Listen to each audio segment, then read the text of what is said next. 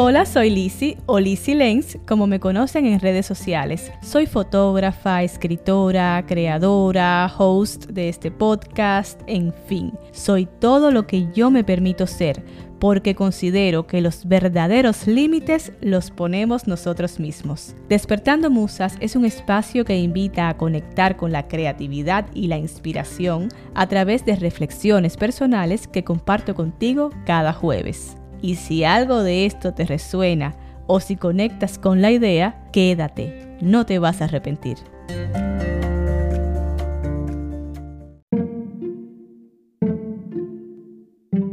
Episodio número 9. Danzar en el caos. Hola, hola, amores, ¿cómo están? Yo como siempre feliz de estar una vez más con ustedes en un nuevo episodio de Despertando Musas. Para los que no me conocen, soy Lizzie, la voz detrás de este podcast. La semana pasada no tuvimos episodio y a pesar de que fue por una buena causa, se los juro, aún así me sentí tan en deuda con ustedes y conmigo por no haber grabado el episodio que todavía me estoy lamentando. Pero bueno, eh, nada, a veces la vida nos pone en situaciones donde hay que escoger entre una cosa y la otra. Y ya ustedes saben que disfruto muchísimo las conversaciones semanales aquí con ustedes. Y bueno, lo cierto es que tuve una semana con muchísimo trabajo, muchísimas actividades a las que no podía dejar de asistir y aunque confieso que traté de mantenerme lo más apegada a mi agenda, pues me fue imposible de completar todo lo que tenía pendiente. Pero creo que fue una semana muy interesante, muy fructífera y nutritiva. Y conversando precisamente con Mr. M, mi esposo, sobre cosas de la vida, cosas que nos pasan, a nosotros nos gusta mucho tener este tipo de conversaciones y ponernos al día en cómo estamos, cómo vamos, cuáles son nuestras próximas metas, nuestros proyectos, estas conversaciones son una de las cosas que más disfruto de nuestra relación. La verdad me encanta hablar con él. Pues entonces, en una de esas conversaciones que sostuvimos hace unos días, donde hablábamos sobre cómo fluir ante los cambios repentinos de la vida y los giros que da la montaña rusa llamada vida, en esas conversaciones, pues él me dijo esta frase, danzar en el caos. Creo que realmente como me dijo fue danzar en el desorden, pero a mí me hace mucho más sentido la palabra caos, porque es un poco la forma en la que vivimos la vida, a pesar de que queremos mantener todo bajo control y todo totalmente ordenado y agendado, la vida muchas veces nos sorprende, nos sorprende con cambios inesperados.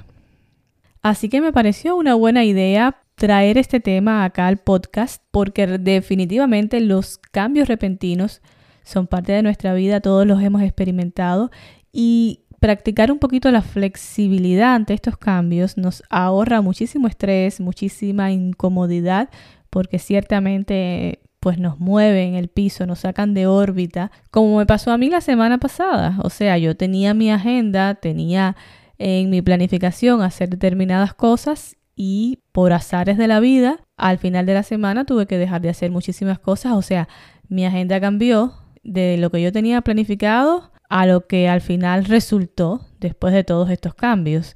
Y bueno, esto me inspiró a reflexionar sobre cómo danzar mejor en el caos de la vida. Porque aunque seamos las personas más organizadas y pretendamos tener todo bajo control y busquemos estar pues lo más preparados posible para el futuro, la realidad es que la vida suele sorprendernos, suele movernos del piso repentinamente y ser precisamente flexibles, ¿no? Así como un bailarín, es lo que nos permite mantenernos en equilibrio y buscar soluciones a los giros repentinos del destino.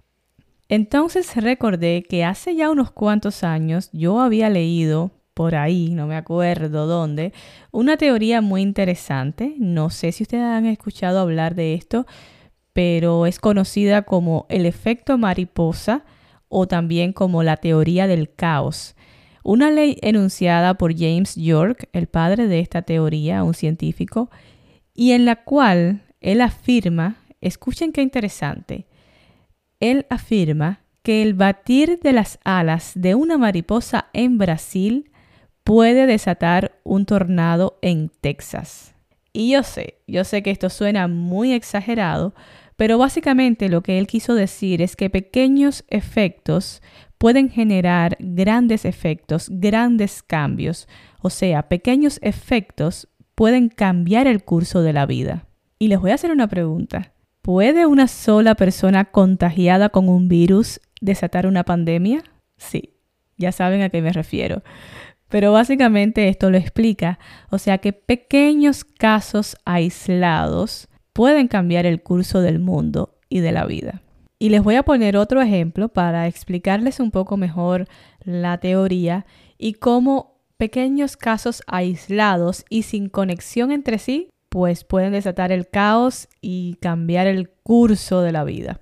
Pues imagina que Pedro, vamos a ponerle Pedro al personaje principal de esta historia, pues imagina que Pedro va caminando por la calle y se agacha a amarrarse el zapato.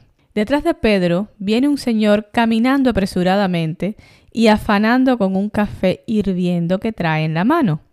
No se da cuenta de que Pedro está agachado, amarrando su zapato, se tropieza con él, se le derrama el café en la mano, se quema y tiene que ser llevado a emergencias para que lo curen. Resulta que el señor del café era un piloto y por el accidente, por la quemadura, no pudo volar el vuelo comercial que tenía programado ese día. O sea que el vuelo se retrasó. Una de las pasajeras que iba en ese vuelo tenía una importante entrevista de trabajo y como no pudo llegar a tiempo, pues la entrevista no sucedió y perdió la oportunidad de empleo. También en el avión iban dos hermanos rumbo a la boda de su hermana menor. Como el vuelo se retrasó, no pudieron llegar a tiempo. Están viendo todo el caos que ha formado Pedro por simplemente agacharse a anudar un zapato. Pero definitivamente la culpa aquí no la tiene Pedro, sino la teoría del caos. Recuerden que como dijimos, pequeños aleteos de mariposa en Brasil pueden desatar un tornado en Texas lo que quiere decir que pequeños sucesos pueden hacer que la vida y las circunstancias a nuestro alrededor cambien totalmente. Así que James York, el padre de esta teoría, sugiere que lo mejor es estar preparados para los cambios de planes en cualquier momento. Lo que marca la diferencia una vez que llega el caos, porque bueno, el caos es inevitable porque es impredecible, no se puede predecir cuándo vamos a estar en una situación de caos o de cambio, ¿verdad? Pero lo que marca la diferencia una vez que llegue el caos es precisamente qué tan flexibles somos con respecto a estos sucesos inesperados y sobre todo también las decisiones que tomamos ante el caos. Y aquí viene un poco mi reflexión sobre, sobre este tema. ¿Por qué las decisiones? ¿Por qué las decisiones que tomamos influyen tanto en cómo manejamos el caos? Bueno, porque una mala decisión puede generarnos más caos y una buena decisión puede ayudarnos a salir de él. Digamos que una persona que está consumida en las drogas está ahogada en ese caos que tuvo lugar con un pequeño aleteo de mariposas. Aquella primera vez cuando un amigo le animó a probar las drogas.